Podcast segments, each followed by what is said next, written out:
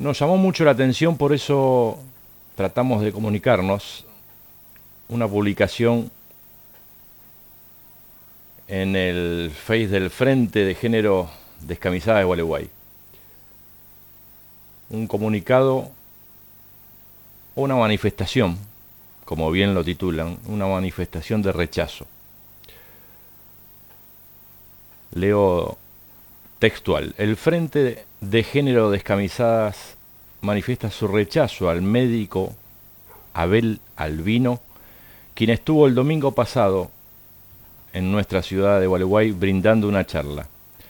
El médico presidente de, de CONIN y autor del libro Gobernar es poblar, criterios antropológicos y éticos para una correcta educación sexual, paternidad responsable o fornicación asistida, desarrolla un plan para combatir la desnutrición infantil a través de una correcta educación sexual, moral y ética.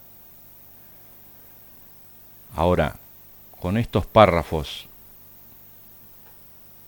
más en detalle, tal vez nos puede comentar Daniela qué es lo que produjo este esta manifestación de rechazo. Buenos días, Daniela. Buenos días, ¿cómo estás? Bien, bien. Bueno, nosotros con el Frente de Género estuvimos viendo y leyendo el libro, como vos bien dijiste, Gobernar es Poblar, eh, de Abel Albino, que es el presidente de CONIN, en donde él desarrolla un plan para combatir la desnutrición y habla de que las causas de una de las causas de la desnutrición eh, hay una serie de conductas que para él deben ser combatidas eh, porque causan la desnutrición. y, estas, y estas son el impudor, la promiscuidad, la pornografía, el autoerotismo, el sexo contra natura, la anticoncepción, el aborto, la, la infidelidad y el concubinato. Entonces nosotros lo que, lo que nos llama la atención es el, el apoyo, digamos, masivo de la sociedad hacia si bien CONIN hace una, un trabajo con la desnutrición infantil, el discurso que se esconde detrás de, eh, de CONIN y de su presidente, que es Abel Albino, en este libro, en donde está violando muchas leyes, muchos derechos que se consiguieron, porque habla, tiene párrafos homofóbicos, transfóbicos, lesbofóbicos, además de también eh, hablar de que los los agentes de la salud están dañando el tejido social cuando dan anticonceptivos. Él está en contra de la anticoncepción, de las pastillas, del preservativo y del DIU. A nosotros nos parece altamente alarmante esto, porque está violando no solamente la ley de educación sexual integral, el Programa Nacional de Salud y Procreación Responsable del Ministerio de Salud de la Nación, la Ley de Matrimonio Igualitario, la Ley de Identidad de Género, y tiene actos discriminatorios de raza, religión, género, ideología, eh, todo. es decir, eh, este discurso donde habla de, que hay que educar a una potencial prole, eh, este hombre, a nosotros nos parece horrible. Nos parece un mensaje que no hay que transmitir a la sociedad de que las causas de la desnutrición pueden ser socioeconómicas, pueden ser decisión política, pero nunca es responsabilidad de ejercer una sexualidad libre. Por eso nosotros lanzamos este repudio. ¿Ustedes tuvieron oportunidad de entrevistarse con él? No. No, no, no, no tuvimos eh, posibilidad de entrevistarnos con él. Eh, pero sí, digamos, queríamos marcar esto, porque muchas veces se escucha ¿no? a un orador que viene y, da un discurso muy lindo, pero no se investiga detrás de eh, esa charla qué es lo que hay. Y estos libros que él, que él ha confeccionado, es donde él da el plan para eh, combatir la desnutrición. Y ya te digo, tiene estos aspectos que, que habla de que la convivencia, por ejemplo, es una conducta a modificar eh, para sanear lo que es la desnutrición infantil. El sexo contra natura, o sea, eh, esa es una, una apreciación totalmente homofóbica, ¿sí? porque eh, no tiene nada que ver las conductas sexuales propias y de cada persona, la libertad de cada persona para ejercer esa sexualidad responsablemente con la desnutrición infantil. Entonces mezcla un montón de cosas, o sea, me expone el incesto a la altura de una convivencia o de una infidelidad o de el sexo contra natura. Uno a veces compra el título, ¿no? Compra el título que dice combatir la desnutrición. Bueno, qué bárbaro, qué buena, qué buena acción. A ver, ¿cómo hacemos para combatir la desnutrición? Eh, y, ya piensa en, en, el ser humano, en el niño, a ver cómo lo ayudamos. Pero claro, él, como decís vos, hay otro mensaje que, que se expande a través de, la de, combatir. Exactamente. Y tiene eh, todo un manual ético y moral para la potencial prole y su respectiva educación y crianza. O sea, es eh, como ya te digo, es discriminatorio, homofóbico, lesbofóbico, eh, viola la, ley de educación sexual integral eh, que yo trabajo en la escuela y a nosotros nos dan los libros de educación sexual integral donde nos hablan de los anticonceptivos y de cómo tenemos que transmitírselo a los chicos y él en su libro el único método que él avala es el método natural. Que sabemos que no, no se pueden prevenir las, eh, las enfermedades de transmisión sexual si no se usan los anticonceptivos correctos. O sea, él mezcla todo en, el libro y pone a los agentes de la salud como responsables también de intervenir y dar paso a una fornicación asistida. Esas son las palabras.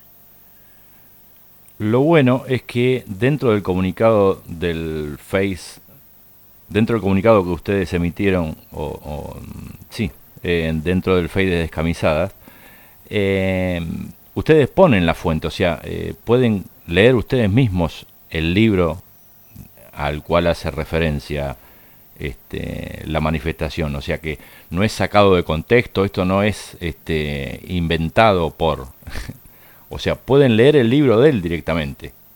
Exactamente, el libro está en PDF en internet, vos lo, lo buscás, eh, Gobernar es Poblar de Abel Albino, y les va a aparecer el libro y ahí pueden leer. Nosotros tomamos los párrafos que nos parecieron eh, más representativos del libro y, y, los pusimos en el, en el repudio para que la gente vea de qué es lo que nosotros estamos hablando y qué es lo que nosotros estamos rechazando. Porque nosotros no rechazamos que se combata la desnutrición infantil, de ninguna manera. Lo que nosotros queremos manifestar y queremos alarmar es que hay un discurso eh, de Abel Albino, que está sustentado por sus libros, que habla de todas estas manifestaciones y criminaliza un montón de prácticas eh, con las que viola un montón de leyes nacionales. Y también, como te digo, eh, viola el, el, Programa Nacional de Salud Sexual y Procreación Responsable del Ministerio de Salud de la Nación. O sea, no es algo que nosotras decimos eh, que hay que usar anticonceptivos. Es un programa nacional y es algo que se inculca tanto en los centros sanitarios y en las escuelas con la educación sexual integral. Entonces, estos mensajes que son ambiguos a la sociedad o que se esconden detrás de un título muy lindo, de una acción muy linda, después esconden todas estas cosas que son las que nosotros queremos alarmar a la sociedad y que estén en conocimiento, que busquen el libro, lo lean y puedan ver ellos mismos de qué, de qué estamos hablando. Eh, en estos momentos me viene a la mente una situación, ¿no? Eh, una enfermera en el hospital, una enfermera o un médico en la asistencia pública en distintos dispensarios, que justo agarre la parte esta donde Albino eh, declara que el virus del SIDA traspasa hasta la porcelana.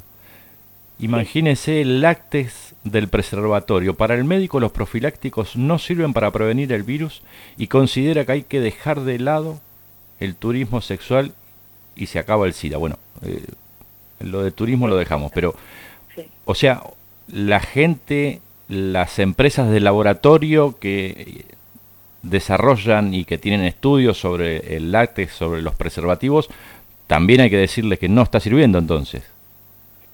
Es que eso es lo que nosotros alarmamos, digamos, Albino eh, da muchos mensajes en su libro que son totalmente equivocados, que, que pueden ingresar en, sectores de la sociedad que pueden creer que realmente la única forma de cuidarse es con el método de los días, el método natural, y eso puede traer eh, a colación enfermedades y consecuencias de las que nosotros queremos alertar. Él en su libro dice, existe una ingenuidad o mala fe de los responsables de la salud, especialmente que promueven planes contraceptivos de carácter general basados en la distribución gratuita de píldoras y preservativos. Terminan siendo responsables de una fornicación asistida. Es decir, eh, estos mensajes en los que en los que él desvirtúa las cosas, es más, llama a la a la ligadura de trompas, lo llama una mutilación de parte de los médicos. Entonces, nosotros queremos marcar que estos mensajes que nos atrasan muchísimos años en todas las conquistas y todo lo que hemos conseguido y todo lo que nos falta hacer, digamos, nos pone trabas para poder seguir avanzando en realmente una libertad sexual, un cuidado sexual y que se hable de educación sexual integral en las escuelas para que haya una sexualidad responsable, no una fornicación asistida, como él dice. Eh, justo hoy, ¿no? Eh, hoy salimos al aire, justo hoy, un 12 de octubre, día en donde tratamos la diversidad cultural, que también es parte de otro libreto que nos quisieron vender, ¿no? Con un título de espejitos de colores, como, como bueno, yo soy de la vieja escuela en donde... Este, de Luis Claro, claro. Entonces compramos también el título. compramos también el título. Exactamente. Gobernar es poblar también, eh, bueno, refiere a toda la, década del 80, el, toda esa generación de, de 1880, ¿no? Que eh, tuvieron a cargo la, la conquista del desierto y demás.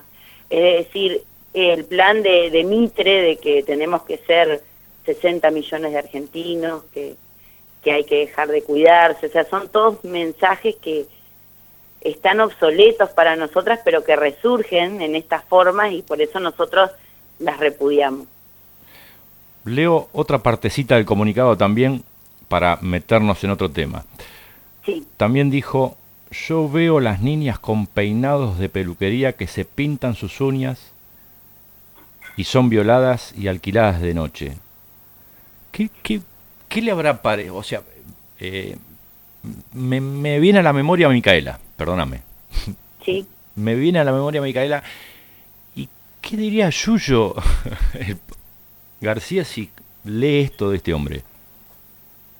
Sí, eh, tiene un mensaje muy misógino, muy misógino, no solamente en este aspecto que vos leíste, que todos nos damos cuenta, digamos, que culpabiliza a las mujeres de, de que haya esto, de que haya violaciones de, y demás, sino que hace una diferencia entre el hombre y la mujer en cuanto a la virginidad ante el matrimonio.